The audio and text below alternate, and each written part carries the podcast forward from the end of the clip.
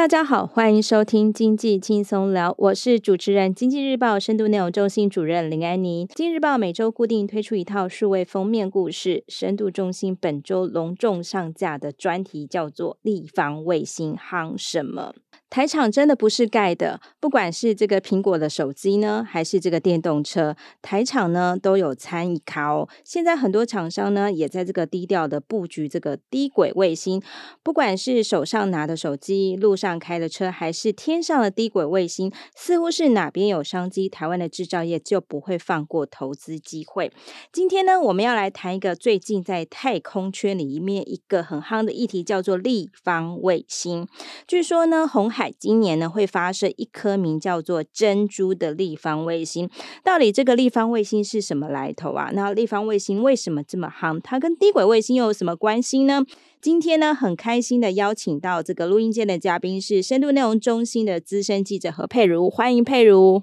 嗨，大家好，我是经济日报深度中心记者何佩如，大家好。嗯。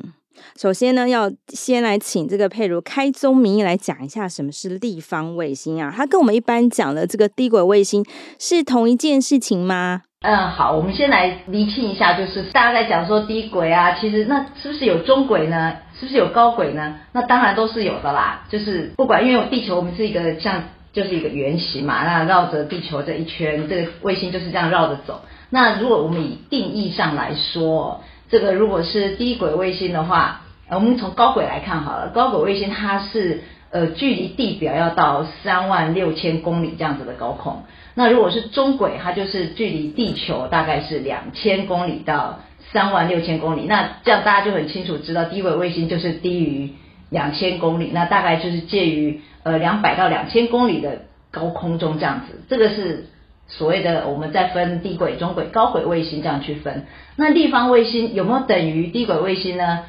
呃，大家会有这样子一个，预期两者是不等于的。这个问题我也在问太空中心的，我也是觉得是不是立方卫星就一定是低轨卫星？他说其实立方卫星它也可以发射到高轨去或者中轨去，这这个这个，因为它是那是呃我们在讲轨道的时候是讲它运行的那个。距离地表的距离嘛，高度，所以，嗯，所以高呃立方卫星当然它也可以发出去高轨，可是因为立方卫星它的体积是通常比较小，所以它运它里面的电量或者说它可以呃运送的东西或者距离这么远，它的它的讯号的传递。就它整整体它小嘛，所以它的能容量相对就比较小，可以搭载的，例如说我里面有处理器，或者是我可以发射讯号的天线，或者是我所带的电池，这都量都比较小。那我如果发射到高轨去，其实它距离地球这么的远，它要把同样的讯息从这么距离地球这么远的地方传回来，一个是呃它很快就会没电了，这这类概念是这样子。所以通常我们会把地方卫星运用在低轨卫星，因为它。距离地球的表面比较近一点，所以它假设它即便它电池是很小，我们也可以让它呃可以足够足够让它这个能量足够让它绕着地球运行，maybe 是一年的时间或者甚至更久。那如果它到高轨，我想它不会，它很快大概就会没电了。虽然他们是用呃，我们看这个卫星，它好像有两个翅膀一样，那其实太阳能板哦，它是用太阳能发电的，可是它本身它可以。里面的电池芯，它去转换那个能源效率嘛，所以其实它会很快就会没电。那大部分我们运用。立方卫星其实都会运用在低轨卫星上面，大概是这样子的概念。原来这样子，原来是这个样子。就是低轨呢、中轨、高轨，其实我们谈的是这个呃轨道距离这个地球的这个距离。它讲讲到的是呃比较近的，可能我们就叫低轨，然后最远的那个我们可能就是高轨。那立方卫星它其实讲的是一个一个比较轻薄短小一种卫星的形态。那正如那个佩如姐讲说，诶，它其实也是可以发射到高轨，只是说因为我们对它的设计。计呀，可能是比较这个轻薄短小，而且重视这个效能哦。以这个经济效能，或是他自己运作的这个效能，可能发射到低轨轨道运作起来是会是比较好的哦。那其实呢，在过去台湾呢、有好几次呢，也有这个自制立方卫星的经验哦。然后其实也有成功发射过，不晓得大家有没有听过这个？诶，它取名字蛮可爱的哦。这个立方卫星的名字，比如有三颗，不晓得大家知不知道？一个叫玉山，一个叫飞鼠，一个叫坚果啊，听就很可爱这样子。那今年呢，其实也有企业开始要投入这个自制的这个立方卫星，比如说红海。它今年就有一个要发射一颗叫珍珠立方卫星的这个计划。那其实还有一家。非常低调，他在台湾全台非常低调，但是他在这个卫星的领域是非常赫赫有名的。他从这个福一到福八，就是我们台湾的这个自制发射的这个卫星呢，都有他参与的踪影。这一家企业叫做方兴哦。那想请教一下，就是这个佩如姐哦，一般嗯，我们学术圈去发射这种，比如说玉山啊、飞鼠坚果这样的这个立方卫星，可能是在一个国家支持的国家力量支持，或者说学术界是一个秉持一个呃自然探索。太空探索这样的兴趣去做做发射，那这个企业不是一般我们都讲说他们可能比较重视这个可不可以赚钱这件事情，为什么这个开始有企业也对这个太空的商机开始感兴趣了呢？这个我们应该从呃立方卫星的发展哦，其实确实它最早是从学术圈，就是他在一九九九年的时候是美国的两个大学教授，他们希望让学生呢也可以。自己制作简单的小型卫星，所以他们提出了这个立方卫星的概念。那我们现在讲到立方卫星，它的其实基本的大小就是十公分、十公分乘十公分的一个这样子的一个立方体哦，然后大概重量只有一点三三公斤，这样子的十公分、十公分、十公分，我们称为一 U。那以红海这次法说会的时候，当然就有法人是问刘安伟，就是红海董事长刘安伟说，我们这个珍珠号的状况怎么样？那刘扬伟他很语带神秘哦，他说这个珍珠 maybe 只是一个 code name 哦，就是他内码。至于真正最后他的名字是什么呢？他说等到发射上去，我们卫就是讯号通了之后，他才会告诉他这颗卫星真正的名字。那当然就卖关子这样子。那至于说呃。红海它这一颗卫星，它预计是一个六 U 的六 U 大概的概念哦，大概它就是十公分乘以二十二点六公分乘以三十六点六公分这样。那它的重量大概是十二公斤。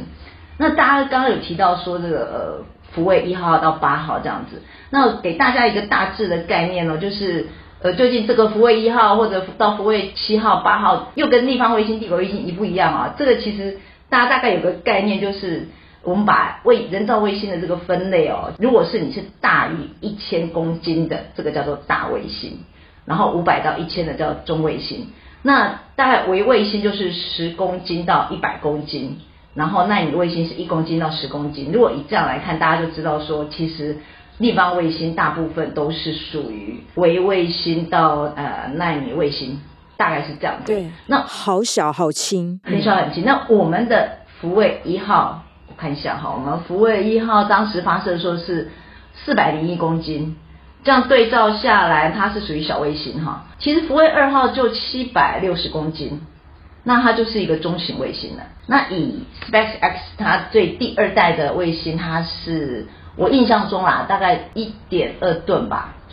就是它都是大型卫星的，嗯、大的大的，对，它是很大的卫星，所以它就很重，它自己有火箭嘛，所以当然就没有关系，它。它那个发射成本，它自己可以控制，所以大家就会有那个概念，就是我们过去这种大型的卫星，其实它发射，你看这这所有的元件都必须要是可以适应太空的环境，包括它的呃辐射，它抗辐射啊，然后震动，然后还有甚至是它会在真空的状况下，它会有一些气体逸散的问题，所以过去我们发现这个大卫星，就动辄都是好几亿。美元的一个抗战才有办法。啊，可是现在呃以立方卫星，大家就可以知道说，哎，呃从大卫星跟纳米卫星，纳米卫星这么小啊，那它的不管是它的制造的成本，或者是它发射的成本，就会相对低很多，使得我们现在很多的不管是学术单位或者是呃企业界，它终于有机会可以去发射卫星了，就可以大家可以加入这个这个圆太空梦的这个行列里面了。这个听起来很好玩哦，因为其实佩如姐有在自己的稿子里面当中去提到，比如说这个俄乌战争开打，可能这个有卫星的国家，比如说美国或是俄国呢，它靠着自己的卫星，它就可以做好很多的资讯的这个掌控，而且很多情报只有因为它它只有他那颗卫星他有，他可能可以就是自己去侦收到一些特别有趣的情报。可是现在时代其实有点不一样，就是呃以前我们知道说可能美国、俄国及国家的力量、政府的力量，你要砸几亿美金去搞一个卫星都是很有可能的。那现在呢，其实这个呃，随着这个卫星的这个造价，它其实哎，我们都不用这么大个，像立方卫星其实也不用做到这么大。但是呃，所谓那麻雀虽小，五脏俱全哦，就是呃，现在的成本跟跟你以前那种。那种就是几亿美元，好好几亿美元这种起跳，这种是有不一样的。所以其实在这次俄乌战争中，不只有这个美国、俄国自己的卫星。自己在看，其实还有一些就是卫星的公司，那这些公司其实也是一一种商业化的公司，它可能可以呃，可能基于这个人道的这个立场呢，它也提供了一些关于这个俄乌战争的照片，提供给一些人道的组织啊，让大家看看说，哎，哪边这个战火现在是蔓延到哪里？那哪边可能有这个人民平民百姓需要救助？那当然，现在的这个卫星的用途其实也蛮广泛的，就是它可能很多公司可能要看一下，哎，这个港口即时的情况。等等的，那他如果说可以从这个呃从空中呃太空当中取得的画面，那其实对他的商业经营其实是还蛮有诱因的。那其实刚刚有提到一件很重要的事情啊，就是这个好像据说我们发射到太空中的东西啊，因为假设它坏掉之后，就是其实它可能就报销掉，我们可能也没有办法从地面组织一个什么救援队去修理它。这个是不是就变得说能够发射到太空的这个产品，它要经得起这种很极端的这种考验，而且最好就是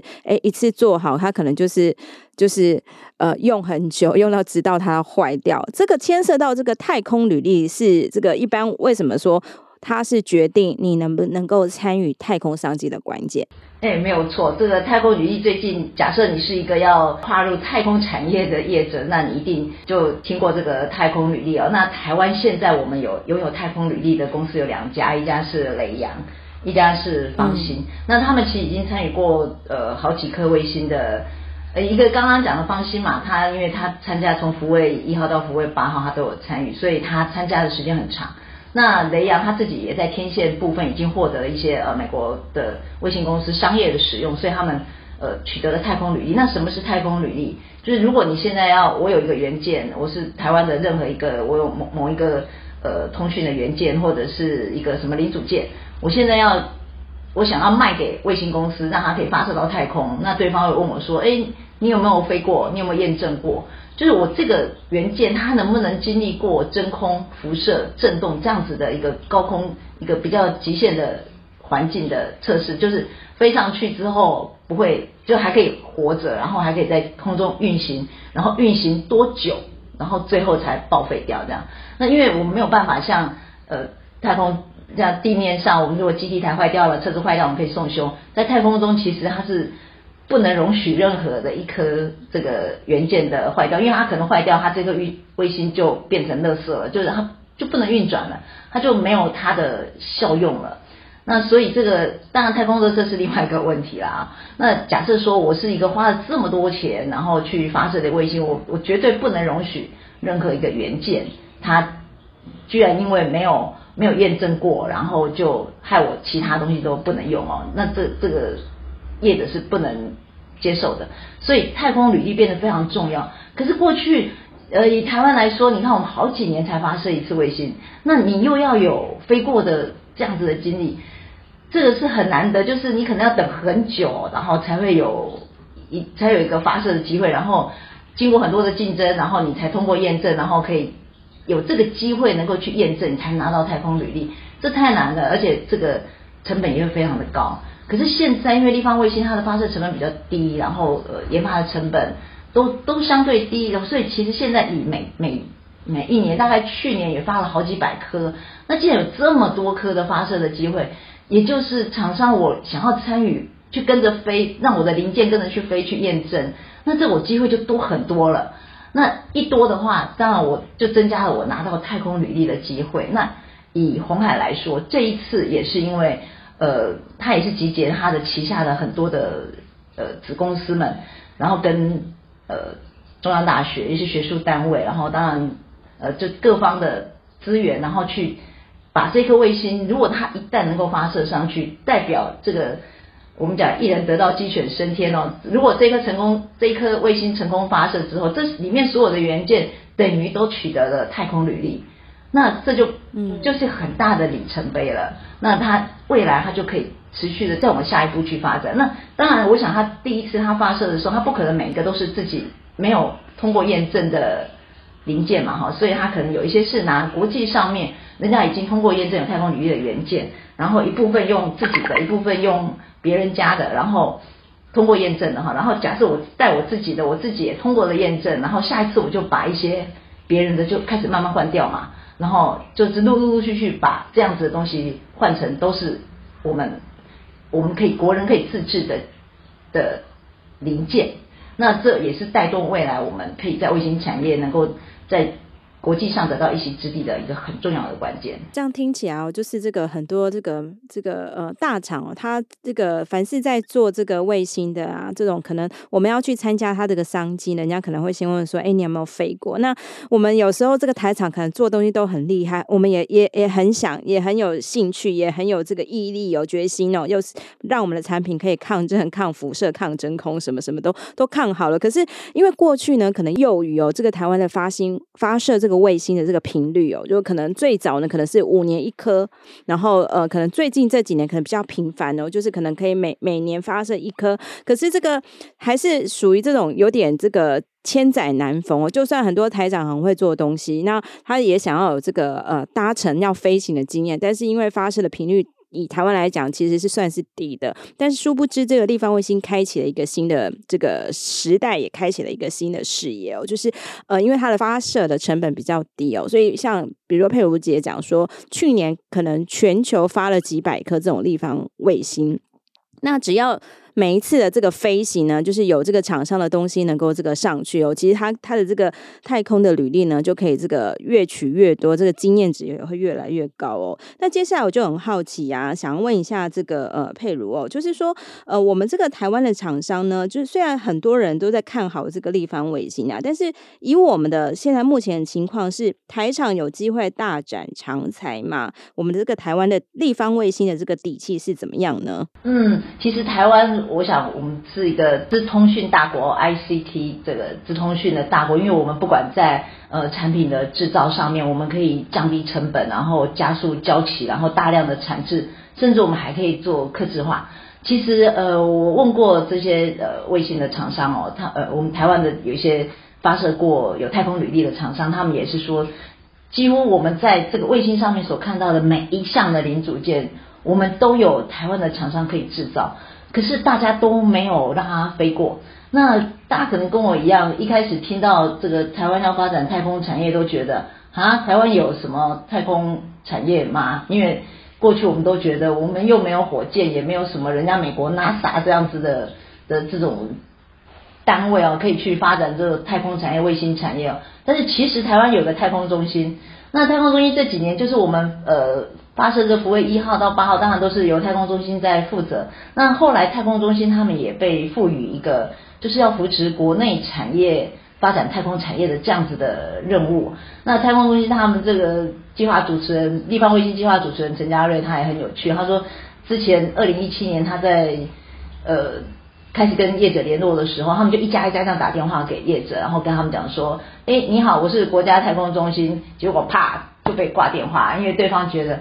你是诈骗吧？这样，因为就觉得什么太空中心没有听过吗？台湾有太空中心吗？你一定是诈骗集团这样。他说，可是这几年他们呃，因为主要当然还是 SpaceX 这样发射卫星，然后低轨卫星也受到大家的重视，然后现在反而是很多的业者都会主动打电话来找太空中心，希望能够合作。那业者当然最大大多数人的一个疑虑哈，就是他们担忧怎么进入。第一个是。呃，我这个东西可以上太空吗？那我需要什么样子的？通过什么样子的验证？有没有验证平台啊？那到底呃，我需要在投入在材料上面，或者在呃技术上制成上面，我需要怎么做，我才可以符合太空的，可以飞上太空的这样子的规格？那这个时候，其实太空中心他们就希望能够扮演这样子呃桥梁的角色，然后让大家可以去把它接起来，就是。我我不了解的部分，那可以问太空中心，然后太空中心帮你去寻找，说有没有像这样子的资源。那其实像呃，现在就开始有一些厂商他们会投入一些呃验证的平台上面的开发，然后让有些元件可以通过验证，然后就可以顺利去取得太空履历，这样。这样听起来，其实哈，那个台湾人真的蛮厉害，就是我们很擅长把一个，比如说一个产品，让它能够就是从这一个产业链的这样子的方式来把它做出来。那其实刚刚其实呃佩如姐有提到那个 SpaceX 啊，它就是跟特斯拉一样，共同老板都是这个马斯克哦。大家就是对这个科技狂人，我们其实在很多集的节目都有陆陆续续提到他，他真的是推动这个世界科技一个很大翻新的。一大的助力哈，要讲说他真的也也推动这个世界这个科技进展，真蛮多的一个人哦。那其实最早这个马斯克在创立这个 SpaceX 的时候，他其实就是一个。有点疯狂的概念，他觉得说，哎、我们就是要这个创建这个公司的目标，就是我们有朝一日我们要移民到火星去。那有没有什么低廉的成本呢？要怎么做呢？就是他的他的梦想是如此的远大，但是他其实在做的事情却是非常的这个呃现实的。比如说哈，他就去做了很多这种低轨卫星啊。然后呃，其实我觉得很有趣是，大概前不久这个台北市天文台呢，他就又发了一个预告，他说啊，今天会有一个这个天文奇景，就是会有这个五。十颗的这个星链，就是呃，星链卫星，就是 SpaceX 的这个卫星哦，它要集体经过这个台湾的上空，所以今天晚上这个天文迷可以注意观看一下。对，我觉得觉得说，哇，这个人怎么可以有这么多奔放的想法？那他其实也在致力于这种能够把这个太空产品这个 CP 值哦，在就是在做更好，让更多这个呃企业能够参与，让让更多的这个平民这个百姓也有机会接触到这个呃卫星。的这样的资源哦，那我们要特别提到说，其实几年前台湾的这个立方卫星也也是有透过这个 Space SpaceX 来帮忙发射的。那我们听到这样子的这个太空创业，可能举目全球，可能也不过是少数人。但是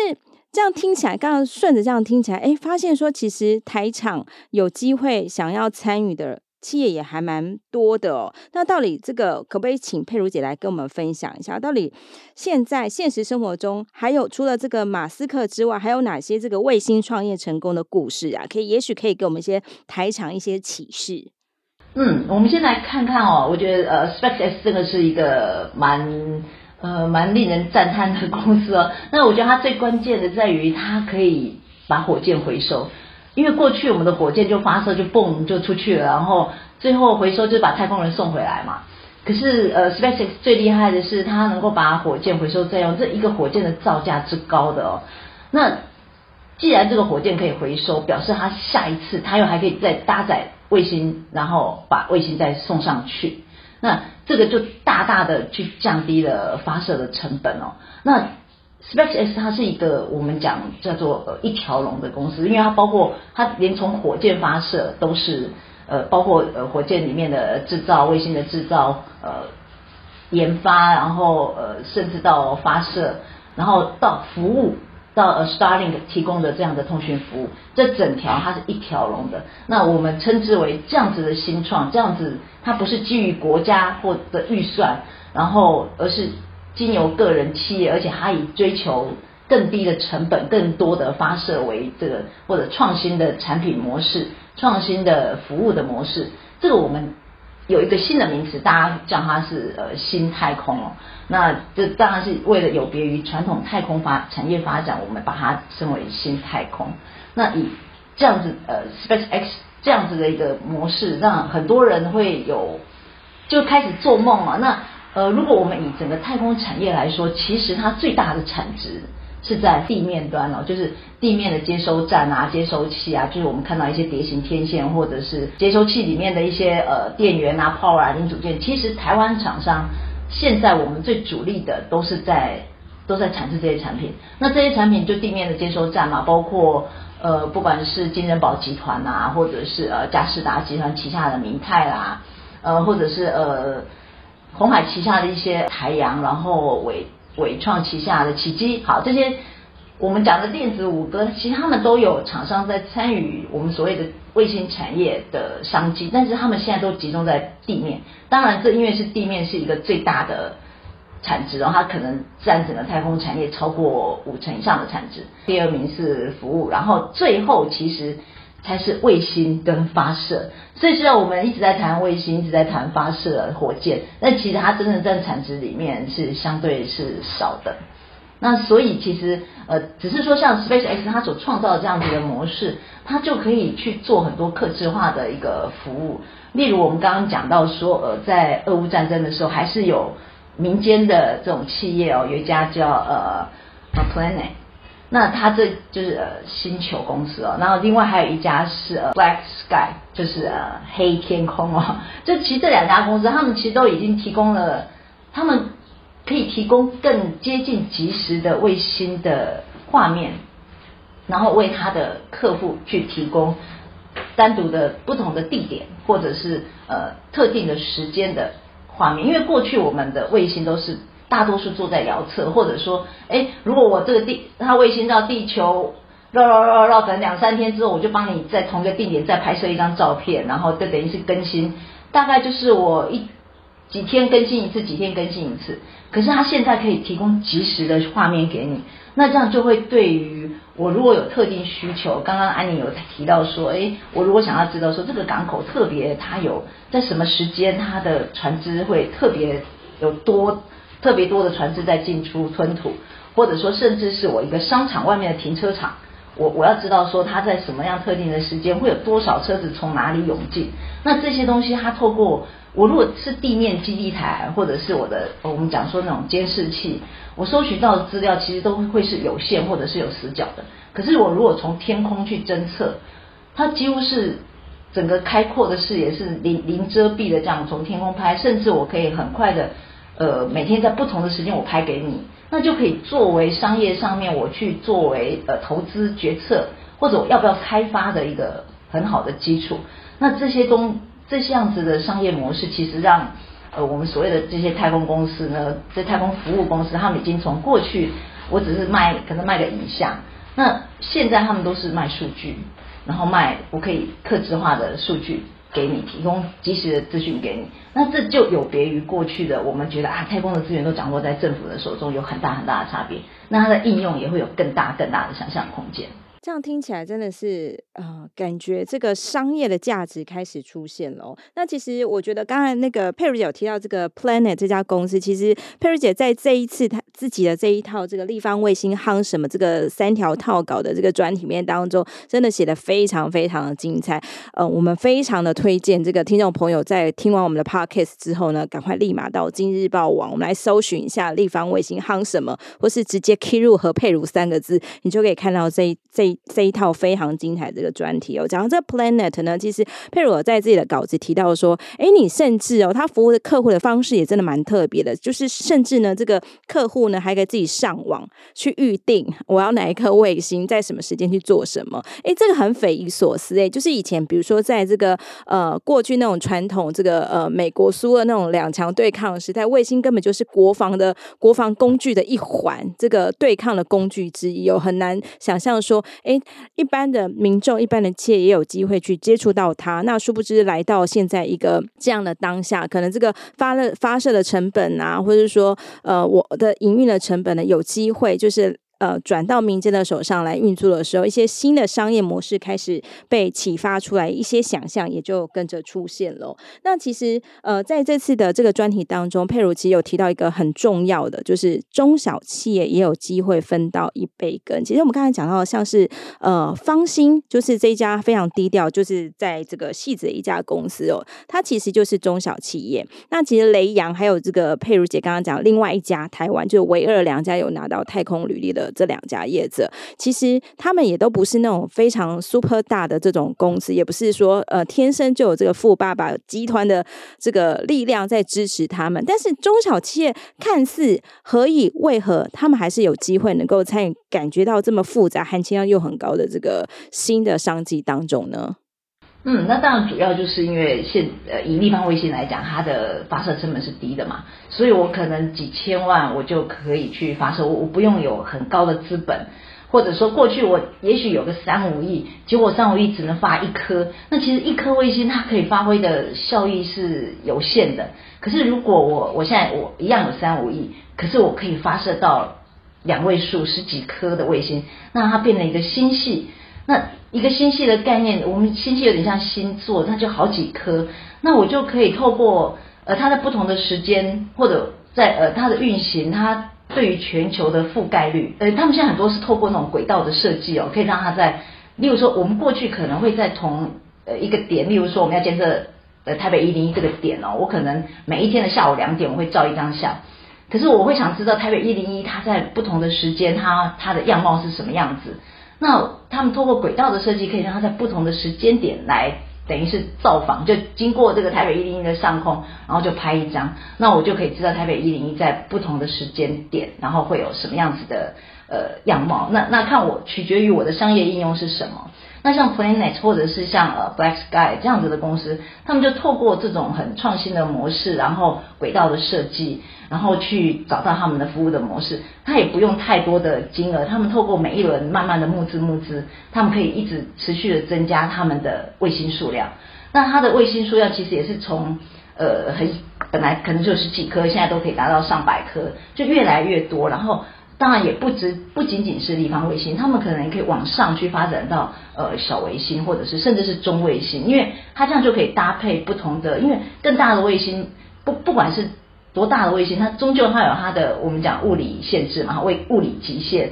就是我假设我要很大量的资讯，大量的传输资讯，那当然像 SpaceX 它提供全球的呃这么多在偏远地方的通讯，那它势必要是一个很大的卫星，它能够。呃，处理很大量的资讯，那它就是要大卫星，所以呃，像这些公司，它就可以透过不同时间的募资，然后它可以发射呃不同大小的卫星去提供更多的服务，它会让呃很多的服务就可以因此产生。所以我觉得中小企业可以参与，当然是因为现在立方卫星呃立方卫星的出现，它的成本很低。再者，即便我从这些小立方卫星，我可以发好几颗，到后来我甚至可以从从这种微卫星往小卫星去发展，那可以提供更多的服务。那因为现在发射成本变低了嘛，SpaceX，我如果现在要跟啊、马斯克去租一个舱位，呃，越来越低了嘛，因为它火箭可以回收，它可以回收很多次。然后如果我卫星很小，等于占一个小小的舱位，然后它到了我需要的地方，需要我的轨道，它就把我发射出去。或者说，还有一种发射方式是，它帮我送到太空中心。太空站，国际太空站里面先放在那边。那太空站开始运行，地球运转的时候，到达我所需要的呃地点的时候，它再把我弹射出去。所以它现在发射有很多种，那它的呃成本就低啦。那所以现在就造就很多的中小企业就可以因此有机会可以参与卫星产业。那我觉得这也是呃很多如果我有创新服务的公司，其实我也可以去呃尝试看看，勇敢去。做你的太空梦这样子。每次佩如姐来上节目的时候，我们都会获得一些非常有趣的启发。像比如说之前这个无人机这一题的时候呢，就有听到这个呃佩如姐呢，就是告诉我们说，哎，其实在国外有厂商在研研究这个空中计程车，就是用这个哎五百公斤的这个呃空中计程车。对，那这一次一样哦，就是佩如姐一样在这个专题面当中有提到一个，这个我们很熟悉的，就是哆啦 A 梦里面当中，其实它。里面有个桥段，就是可能曾经提到说，哎，这个以后是不是也有有可能这种会有个人的这种卫星哦？以后这个我们秘密哦，我们不要存随便存在这个电脑、手机里面，太危险，很容易被害。那我们是不是就发射一颗我们自己的这个个人卫星？那以后所有的我们的资料的存取呢，我们就是把它放到这个个人卫星。我们这样想会太跳动，会太远吗？佩如姐？哦，一点也不会，因为我觉得，呃，这个就像我们个人电脑过去，呃。当然，我们都没有经历过这个年代，因为我们都是呃新兴人类啊，我们都很年轻。过去听说啦，听老一辈子的人讲说，这个以前电脑是跟跟一个房间一样大的那个电脑，我们当然没有经历过。或者就我们记忆所及，其实过去我们的电脑都很很大一台，或者甚至我们的手机也是曾经有那种很大的手机。但是科技进步，你看那么大的电脑已经可以变成了个人电脑了耶，或者说我们的手机已经可以从呃，假设是一样大的、一样大的手机哦，其实它可以提供的功能比过去同样大的功能的手机可以提供更多、更多、更强大的功能了。那个人微信又为什么我们不可以有这样子的想象呢？那其实我在访问的过程当中，当然我们也有问到这个呃老师，中央大学的老师哦，那也问他说，那如果每个人都发生一个个人的微信，会不会造成？这天空太太过拥挤啊，然后或或者会不会有一些什么什么辖区，或者是呃大家相撞什么之类的问题？那这老师他的意思是说，呃，即便到了你可以发射个人卫星的时候，那以地球这么几亿个人口，其实也不太可能每一个人都去发射一颗个人的卫星。所以他认为，即便有这种个人卫星的这样子的状况存在，也可能就是例如说是像汽车的概念，就是我可能一个家庭，我可能只要一辆车子嘛，哈，我们不一定每一个人都要一部车子。那假设我一个家庭有发发一颗我们自己的卫星，把我们家族的资料存在里面。好像也天空也还不至于这么拥挤嘛，我觉得这个也蛮酷的。那我觉得这个想象好像也不会太太跳痛哦，因为我觉得从个人电脑，呃，从过去大电脑到个人电脑，然后从大卫星到个人卫星，maybe 在我们有生之年也许可以看到，哎，不知道，我觉得还还蛮可以想象的。而且它到底会有什么应用？我觉得也还可以刺激大家有更多创新的想法吧。关于这个宇宙太空的这样的议题哦，总是能够启发我们很多美好的这个想象哦。那到底这个未来这个哆啦 A 梦里面这个桥段呢，会不会真实在我们有生之年实现呢？这个我们呢可以来期待哦。好哦，今天非常谢谢佩如来上我们的节目，并且跟我们分享，希望对听众朋友们有所帮助。如果有兴趣呢，都可以到我们经济日报的网站来阅览相关文章。经济日报推出的数位订阅内容里面有非常多国内外产业的深度报道，这一期。的这个地方卫星夯什么也在我们付费区哟，有兴趣的观众朋友们欢迎订阅阅读。喜欢我们的节目也不要忘记给我们五颗星的评价哦，也欢迎留言或是来信告诉我们你们想听到什么样的内容。我们下次见喽！谢谢大家的收听，谢谢，拜拜，拜拜。